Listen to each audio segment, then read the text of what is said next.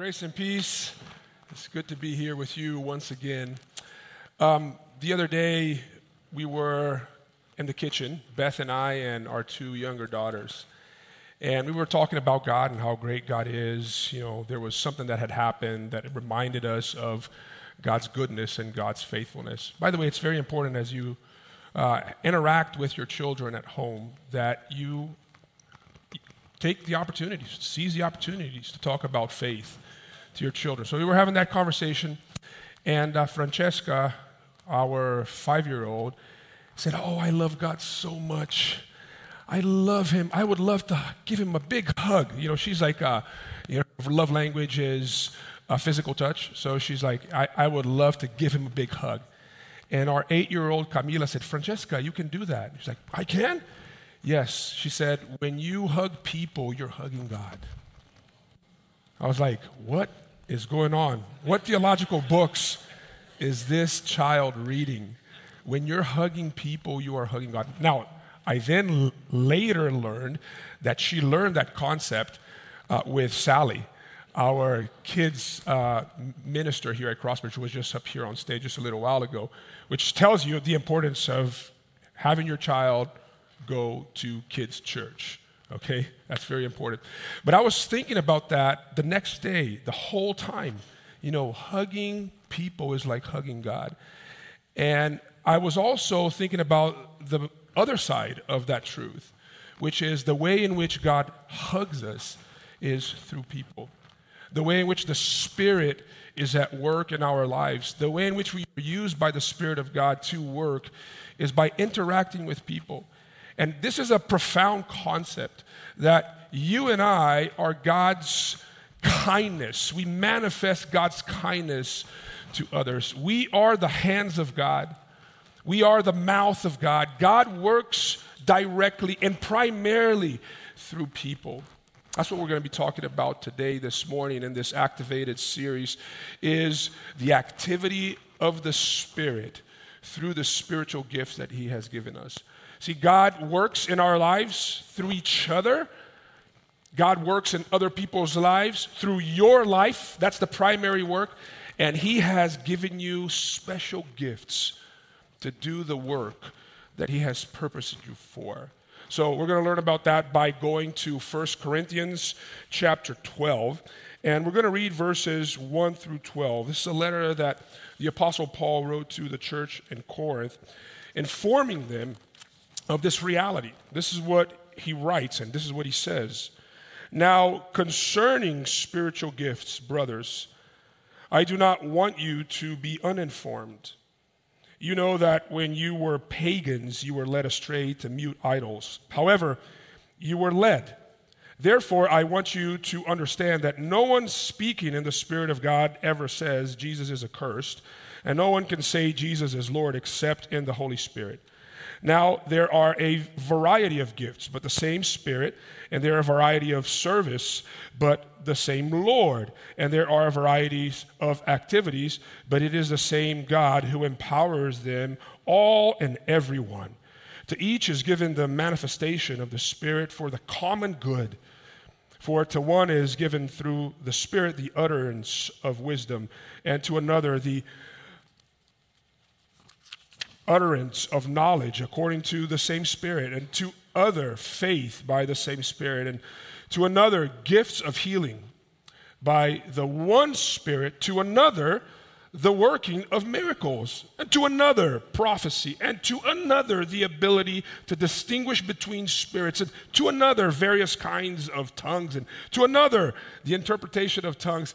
All these are empowered by one and the same Spirit who apportions to each one individually as he wills.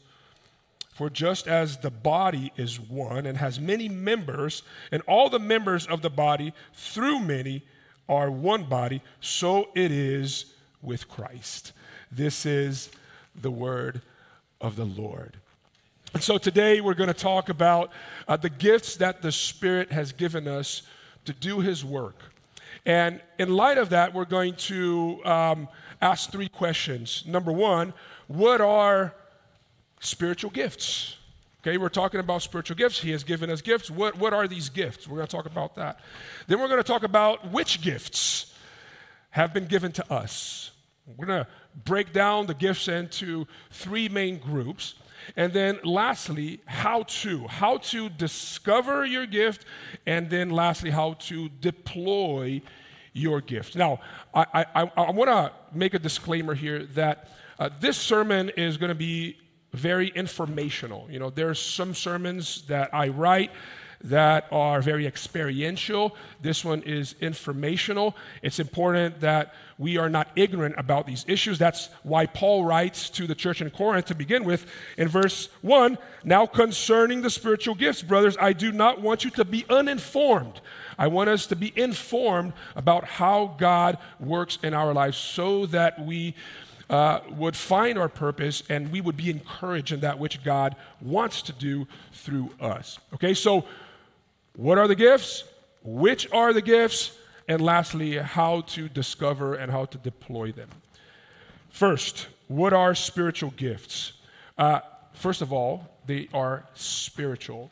They are not born abilities and they are not acquired abilities either. These are not things that come naturally to you. These are not things that you have acquired along the way. Some of us have been born with certain abilities.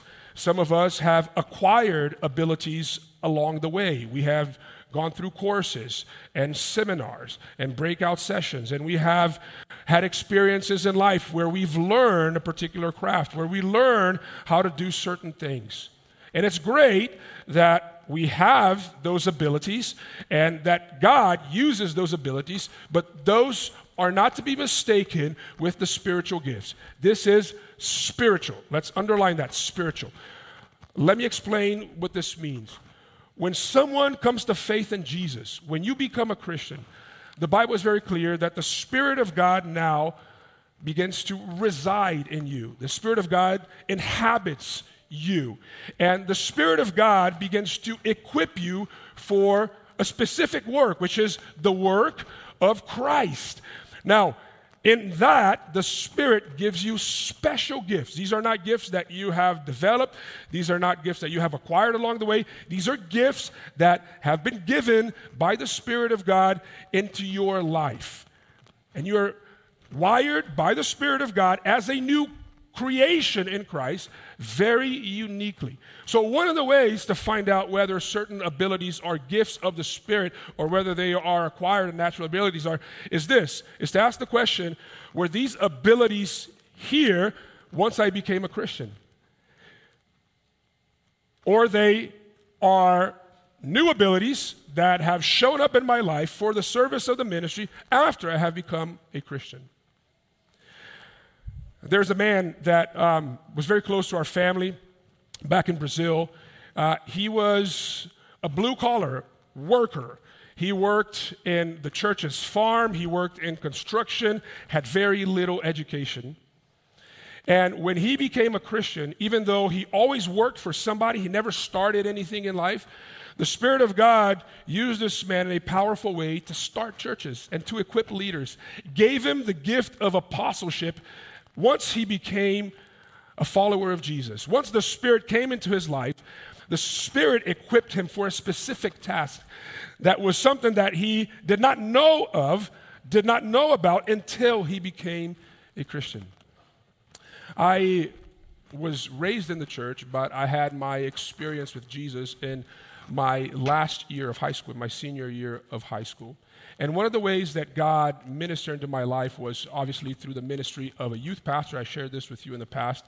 But there were some opportunities that were presented to me that I ne- didn't necessarily want to engage in, but once I did, uh, God started to work in my life.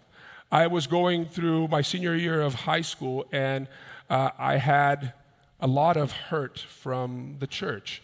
Uh, I was living in rebellion towards the gospel. I didn't want to have anything to do uh, with the church. I still attended church because my parents, my dad is a pastor, you know, that made me go to church, but I had a huge resistance towards the gospel. And in that senior year of high school, they started a Bible study fellowship in the school. It was not BSF here, but it's connected to another organization. And um, what they did was they identified the Christian teachers and the Christian students and formed a little core group. And uh, w- we met, and they said, Hey, I think it'd be good for you guys to start meeting once a month. And everybody said, Yeah, that's fine. I originally did not want to meet, but my dad said, I think you should support that group. I mean, just show up. And I said, okay, fine. He said, Otherwise, you don't have gas money for the weekend. And uh, it's like, I wanted gas money. So I'm going to be a part of, of this group. And in one of the first planning meetings, they were saying, hey, this is something that we have to do together. Everybody has to share the load a little bit. And therefore, we need to decide about next month who's going to bring the Bible study. And they all looked around and said, I don't want to do that. And they said, Oh, your dad is a pastor and you, are familiar with the church. Why don't you bring the study next month? And, you know, immediately I was like, Oh, I don't, I, I don't want to do this at all. But then I thought, maybe if I do the first one, I don't have to do anything else after that. Um, I'll clear myself of that responsibility. So I said, Oh, yeah, sure, I'll, I'll do it. And I went home and I asked my dad to uh, uh, shared with me some tools, and he shared with me some tools, and I presented the Bible study. Now, I had some friends, some bad influences in my life in that senior year of high school, that they found out about it, and they said, Oh man, we're going to show up to the thing, and we're going to start making fun of you. We're going to ask you like some ridiculous questions, and we're going to embarrass you, just letting you know that we're going to show up, and we're not going to let you do this. And I was like, oh my goodness. The day finally came, and they were looking at me. It's like, okay, all right, time for Bible study. And they went into the room. Some of them stayed outside. It was a little room with a window that you can look in, and they stayed on the outside. And, um, you know, I began to do the Bible study. And to my surprise, they didn't interfere. They were not making fun. They were not making faces. And at the end, one of them came and said, Hey, what you shared there was very powerful. I- have been thinking about this. And uh, can, can I go to your church on Sunday? And I said, uh, Sure. I mean, it's not necessarily the coolest church, but, but you can come with me. And it, from that moment that God started to confirm in me, look, this is a gift that I'm giving you. I, I, did not have a gift of public speaking. I was never an orator of my classes, never. But God started to use that opportunity to show me, hey, I have wired you in a specific way and I have given you certain gifts. And through time, He has placed people in my life and put me under um, some educational courses, and given me more opportunities so that that gift could be developed. But these gifts were not there until I fully understood the gospel, until I was made myself available for the Spirit to work in my life. So, number one, these gifts are spiritual. Number two, these gifts are for all believers. If you are a follower of Jesus Christ, you have at least one gift. Look at what he says here in verse 11, which was one of the last verses that we read. He says, All these all these gifts, after he gives us a list, all these are empowered by one and the same Spirit who apportions to each one individually as he wills. And that's such an encouraging word when I read this because it tells every single one of us that if we are found in Christ, we have not been forgotten. That God did not leave us aside, that He did not push us to the curb, that He did not put us in the bench, right? We were called to play. And not only that, but it tells us, it tells me, and it tells you that we have great potential for impact in people's lives. We have great impact. And it reminds me of that verse in Ephesians chapter 2, where the Apostle Paul talks to the Christians and the church in Ephesus, encouraging them to be involved in the work that God was doing in the life of the church. And, and, and not just to leave the whole load of the work to the pastors and the elders and the deacons, but to engage themselves in the work that God was doing there. He, he writes this to them. He says, We are his workmanship created in Christ Jesus for good works, which God prepared beforehand that we should walk in them. Now, this word here, workmanship, if you want to outline this word, this is the translation from the Greek word poiema, where we get the word poem from. In other words, you are God's work of art He has wired you uniquely, like a thumbprint. You know, the mix of gifts and the passions that He has given you, and the stories that He is uh, writing in and through our lives are very unique. We're very, very unique. And therefore, we are His artwork that He wants to put in display. Like when a beautiful artwork is, is, is completed, a painting, a sculpture, a song, you want other people to look at it. You want other people to listen to it so that they may be impacted by it. You want to put it in display. And that's what God wants to do in each of our lives. We were wired uniquely by Him, we were given by His Spirit specific gifts for us to display His beauty into the world. You are uniquely wired by God which means this that there are hands that only you can hold, there are tears that only you can dry. There are lives that only you can impact. Only you. Because of what God has placed in you. And therefore, you are a minister, such as I am a minister of the gospel into the church and the world. All right, so number one, what are the gifts? They're spiritual, they're given to all believers, but then lastly, they are given to build the church. In other words, they are not given for you to build yourself, but these gifts are given by the Spirit of God so that the church is built. Verse 7 To each is given the manifestation of the Spirit for the common good. Many of us have used the gifts that the Spirit has given us for our own sakes, to gain influence and power and control over others. And the reason why God has given you special gifts is not that you would use it for your own benefits, but that you would use it for the sake of the whole. That you would use these gifts to build the church. That you would use these gifts so that others would encounter Jesus Christ, so that they will be hugged by God. Going back to our initial illustration, so that you will hug them and they would feel the touch of God in their lives. That's why. It's very frustrating to God that sometimes He gives us gifts for a certain purpose to bless others, and He sees it being misused. It's like sometimes it happens the day of Christmas, right? You give your children gifts. They open the gifts. It's coming up. You know, my kids are already submitting lists. Um, and, and so you give them these gifts, and as they're, as they're unwrapping the gifts on Christmas morning, they're looking, look at what I got. That's not what you got. Oh. And they're creating jealousy, using it against others. God abhors when we take that which He has deposited in us and we use it for our own sakes. He wants you to build the church. Are you using, by the way, first of all, do you know the gifts that He has given you? And are you using the gifts that He has given you to build the church? Or you're only thinking about enhancing your own life yourself? The gifts are spiritual, given to all believers, and they were given to build the church. Which gifts? That leads us to the second question. And before I talk about uh, these gifts specifically here and these three clusters of gifts, I want to give you a, f- a few disclaimers here, in particularly three disclaimers. The first disclaimer is this is that in, in the New Testament, we have four lists of gifts. There's two in Corinthians, there's one in Ephesians, and then there's another one in Romans. And certain gifts that appears in the list in Corinthians do not necessarily appear in the list in Ephesus and vice versa. And so you, you kind of like have to pull them all together from the lists that you have in the New Testament. But even when you do that, these gifts are not, this is not an exhaustive list of all the gifts that there are. Okay, I believe that there are certain gifts that are not necessarily listed in the New Testament because this is not an exhaustive list. None of these lists are exhaustive lists. The fact that we have four lists proves that none of these lists are exhaustive lists of gifts. That's the first disclaimer.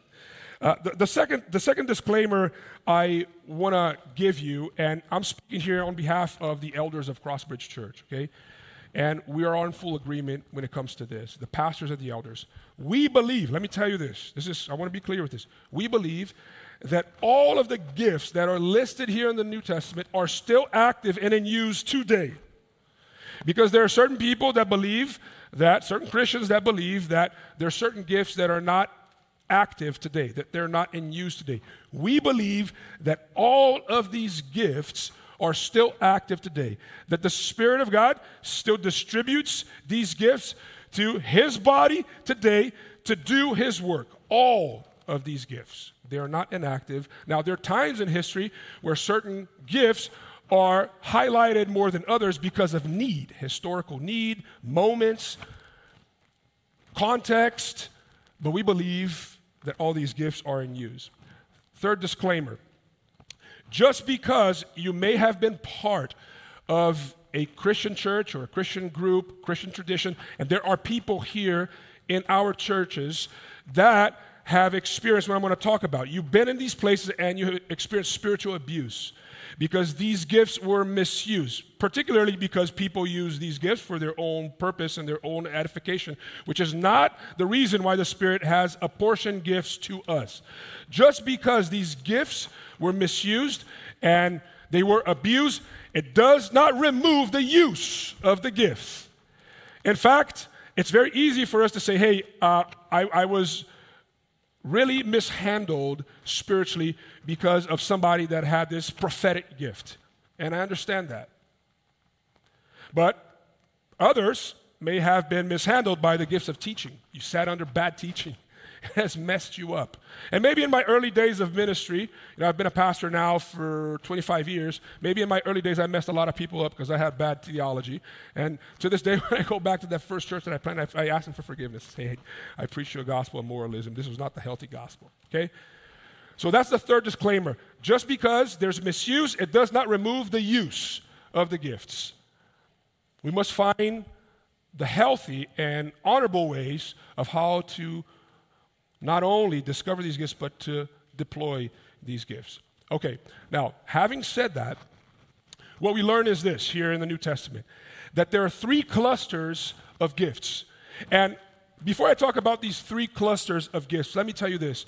These three clusters exemplify and reflect the character of Christ. Jesus was the only one that had all the gifts, he was the only human that had all the gifts. None of us have all the gifts. Now, obviously, as you grow in maturity, as you grow in the likeness and the image of Christ, you begin to find out gifts that you didn't know before, because that's what it means to become more mature in the faith. But Jesus was the only one that had all the gifts. These three clusters of gift are a perfect reflection of the character of Christ. What are the three clusters? Um, the love gifts, Jesus is love. God is love. The word gifts, Jesus is the word of God. He is the word made flesh. John 1 1. Jesus is the word of God.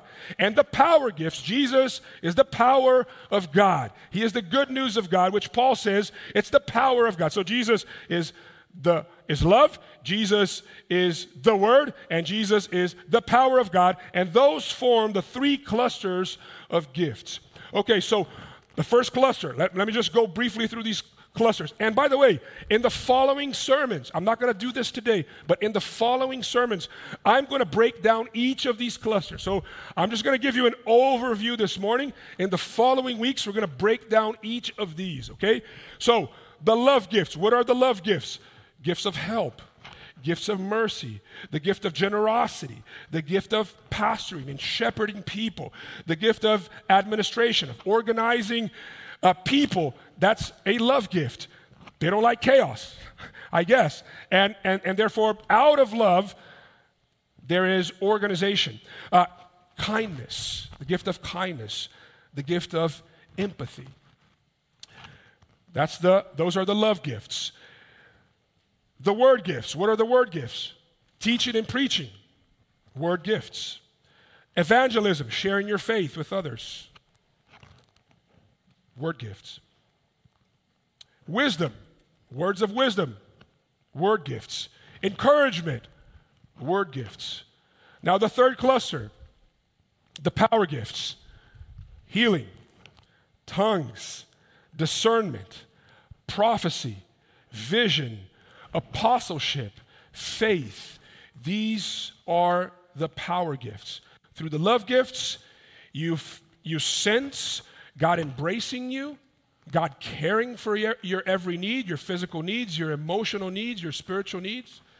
Through the word gifts, you feel God, you sense God speaking to you, you, you sense God equipping you. Through the power gifts, there is a sense of an experience of God, of a deep experience of God.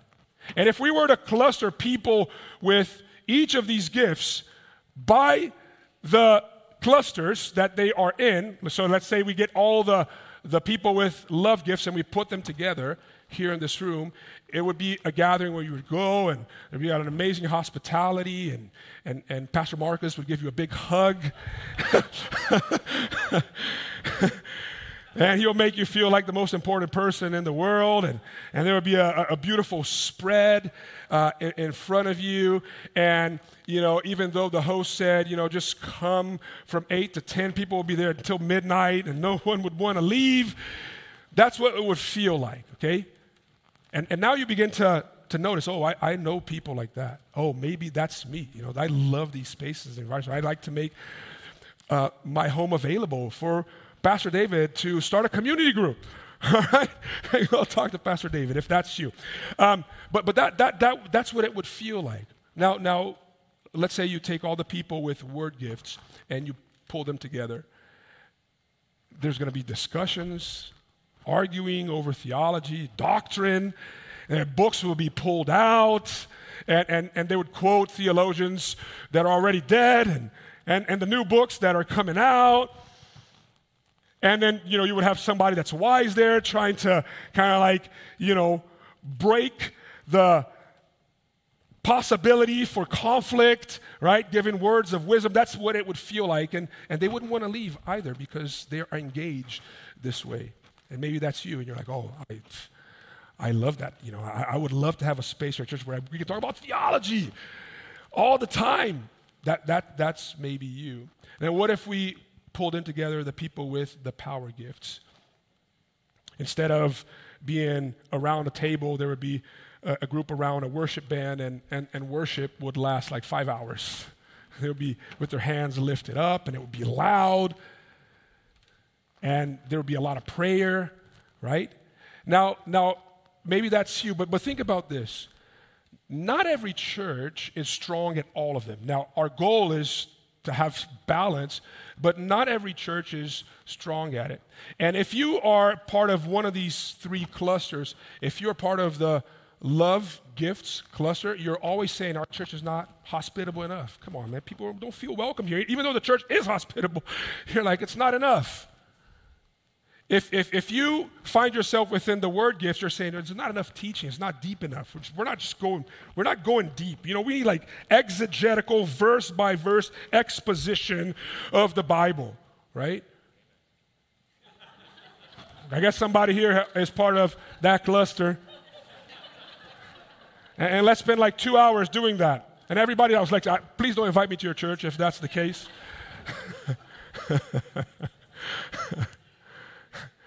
And, you know, and, and then those who are within the cluster of the gifts of power, they're saying, Our church just doesn't pray enough. They, they're discontent. They, we, don't, we don't pray enough. We don't see God working miracles enough. And when I look in worship, I get discouraged because not enough people are raising their hands. People are not passionate in worship. You see what I'm saying? And, and, and if that's you, like maybe I read your mind, maybe I read your heart, but that's, that's a common narrative in, in all these ways. And I want to show you that it is for that reason that God has placed you here. Because we need you, we need all of you. We need a balance in the gifts of the Spirit. It's kind of like a, a three legged stool. Think about a three legged stool.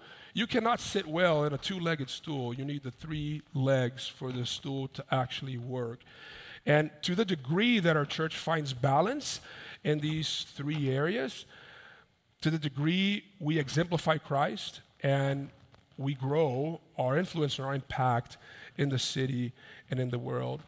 So do not forfeit the gifts that He has given you. Now, you're asking yourself, we're moving on to the last question How do I discover my gifts and how do I deploy these gifts? You're clueless about it. And in fact, that's why Paul writes, so that we are not ignorant. And you got to keep coming back in the following weeks because we're going to talk more and more about this because our goal is that every single one of you would live an activated life, that you will not be a deactivated Christian or an inactive Christian, that you will step out of this posture of consumerism. You come to receive, you come to receive the word, you come to receive the sacraments, but then you leave and you never provide. We want each and every one of you to move from that posture of always receiving, that posture of consumerism, which is characteristic of our Western American culture, so that we become providers to others as well. We need you to move from one space to another. Some of you are moving from one space to another. Some of you have moved from one space to another, but the goal is that we all move from one space to another. So, how do I discover and how do I deploy? How do I discover? And the, the way in which I, I go about this is, you know, I've spoken in the past of how do I sense, how do I discover, how do I find God's will for my life? That's probably the most common question that I, as a pastor, receive from people is how do I figure out God's will for my life? The decisions I need to make, the places I need to go, the person I need to marry. How do I discern God's will for my life? And I usually put them through four stages of questions, okay? The, the first one, and it's about focusing. It's about focusing in specific things. The first one is I, I, want you, I want you to start looking to God. And, and, and, and here is what I mean by that. I want you to spend time in prayer. I want you to look at God's word. I want you to start looking to God. And if, if the word of God says you shouldn't do this, God is not calling you to do that. You see what I'm saying? It's never going to be in contradiction to the Word of God. It's always going to be in alignment to the Word of God. And when you have a life of prayer, we talked about this last week. If you missed the prayer sermon, I encourage you to hear the prayer sermon, listen to the prayer sermon online. But that's what we talked about last week. When I open myself up to prayer, now God is directly speaking to me. As He speaks with the Word, He speaks to us as we open ourselves to prayer. There is alignment, there's confirmation from Him. So, first, look to God. Secondly, look to your heart. Meaning, God has given you certain passions for certain things. He makes, He has made your heart break after you became a Christian. Maybe towards the needs of the poor, maybe towards the lack of, of prayer in your church, maybe to the lack of hospitality. Your heart breaks. So look at your heart. What is God telling me? What is God um, allowing me to sense in my heart right now which are passions and experiences that He has given me. What is He saying to me? So look at your heart. It's, it, your heart also, your conscience and your heart validate God's will as well. But it cannot come before the Word of God, it cannot come before prayer. But after doing that, look at your heart. So look at God, then look at your heart. Thirdly, look to your mi gente, okay? Look to your people, look to your community, look to your church. Are those gifts that you sense God calling you to uh, deploy, are they confirmed by your people as well? Because if you think or sense that you have the gift of teaching, but if people don't have the gift of listening to you, then it doesn't line up. It doesn't add up. And there's a lot of people like that, that they believe that they have and sometimes even professional ministers. I don't believe that every professional minister has the gift of teaching and preaching. They don't have to. Even here at Crossbridge, we have some of our ministers that do not have the gift of preaching and teaching. It's okay. They're very effective in other ways, in ways that those who have the gifts of preaching and teaching are not and will never be. Okay? But if the Spirit you think has given you gifts, but it's not confirmed by the people, then maybe, maybe, just maybe you don't have those gifts. And if the Spirit hasn't given you the gifts, no one can develop those gifts. Right? I tell people, hey, I can't, I can't cultivate a gift that the Spirit hasn't given you. That's just the truth, truth of the matter. So look at the people. See, sometimes it's you stand up and, and, and you give a word, or sometimes it's somebody going through something and you share a word of wisdom and they say, hey, that word made a big difference in my life. That what you just shared or, or there's an act of kindness in a moment of need that you've performed. You weren't thinking about it. You know, it wasn't hard. You know, it was just like riding a bike. You did it, and somebody was like, oh my gosh, I just felt God minister to me. And you're like, wait, wait a minute. Okay, maybe there's a confirmation here of certain gifts that God has placed in me. And lastly, I say, hey, look at the opportunities. Look at the opportunities that are presented before you. And in fact, the only difference I'd say between discerning the will of God and discerning the gifts that He has given you is you, sh- you should start with the opportunities. when, it, when it comes to discovering your gifts, start with the opportunities. Start with the opportunities. What's before you right now? Because that's how you find out. You, there, there were certain gifts in my life that I had no idea unless I stepped into that opportunity. How would I find out about my gift of teaching if it wasn't for that opportunity that was presented to me in my senior year of high school? Because the danger, look, the danger for us here is, is, is to do two things. These are two warnings, okay? The gift cop out, okay? What, what, is, what is gift cop out? Gift cop out is this oh, oh, for sure God not, did not give me the gift of generosity. There's an opportunity to com- contribute, but I'll let those who have received the gift of generosity to exercise their gifts. Right? We, we do that. And or uh, God gives me an opportunity to share the faith with a coworker. You know, the guy comes asking questions. The person comes asking you questions about Jesus, and you're like, I don't have that gift. Maybe I'll call somebody else to talk to this person and you forfeit that opportunity to be used by God. You see what I'm saying? And what I want you to understand is that even though there are specific gifts that are apportioned by the Spirit to you, these, are, these gifts are things that all Christians should be doing. All of us should be doing oh no i'm not going to greet people. I'm not hospitable you know? I'm, I'm, I'm like a curmudgeon. And you don't want me uh, standing at the door. No when there are opportunities you step in because that's how you discover. Start with the opportunities. Especially as the church gets larger the only way that you will really discover is by stepping into needs and opportunities. So there's a lot of needs right now. Pastor david will give you a list of a lot of ministry opportunities that you can start with so that you begin that gift discovery process. So Avoid gift cop out, but also avoid gift projection. What is gift projection? It's to admire somebody and say, oh, my goodness, Pastor Mark is so loving, he's so hospitable. I want to have those gifts, but you don't have those gifts. And it ends up being a disaster when you try to exercise those gifts because it's inauthentic. Or you look at, at people with the gift of teaching and preaching, oh, I want to I wanna have that gift. So you're projecting your desires because of somebody that you admire while you don't have those gifts. This works in another way as well. Sometimes I have certain gifts and I want everybody to have my gift. I cannot believe that these people are not more engaged in mercy and justice. I put, I put uh, wrongful expectations on others. I have a passion to see people come to faith. God has given me the, the gift of evangelism. I lead, I lead more people one on one than I lead people to Christ um, after, in a sermon. I, and I was talking to Beth this week, and she was telling me, say, I think you put these expectations on, on others. And, you know, you've been wired uniquely by God, and you shouldn't expect people to be um, as effective when it comes to evangelism as you because you have received certain gifts. And, and that happens to all of us. We're always looking on, at other people in light of the gift that we are that we have received and we're projecting on them. Okay, so avoid uh, gift cop out and avoid gift projection and therefore step in to the opportunities. That is the beginning process of how you discover your gifts, but how do you deploy your gifts?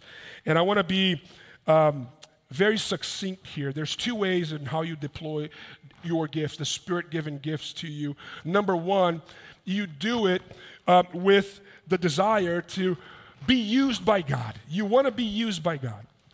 That's how you deploy your gifts first. You know, you're not saying, hey, I want more recognition, I want the applause of people. That's very common too when we set out to do something and we put in effort and we don't get the recognition, we are upset and disappointed. And yet, that should not be our motivation. I'm not saying that we should not applaud you. I'm not saying that we should not celebrate and recognize what God is doing through you in our community, but sometimes Things fall through the cracks, and you got to check your motivation. And it's got to be so that people experience God, so that you are used by God. Is that there, there's that desire in you? See, I I became a pastor later on because that's became the most fulfilling thing to me is to see people being impacted by Jesus. And I wanted to make myself as a vehicle for that to become a reality.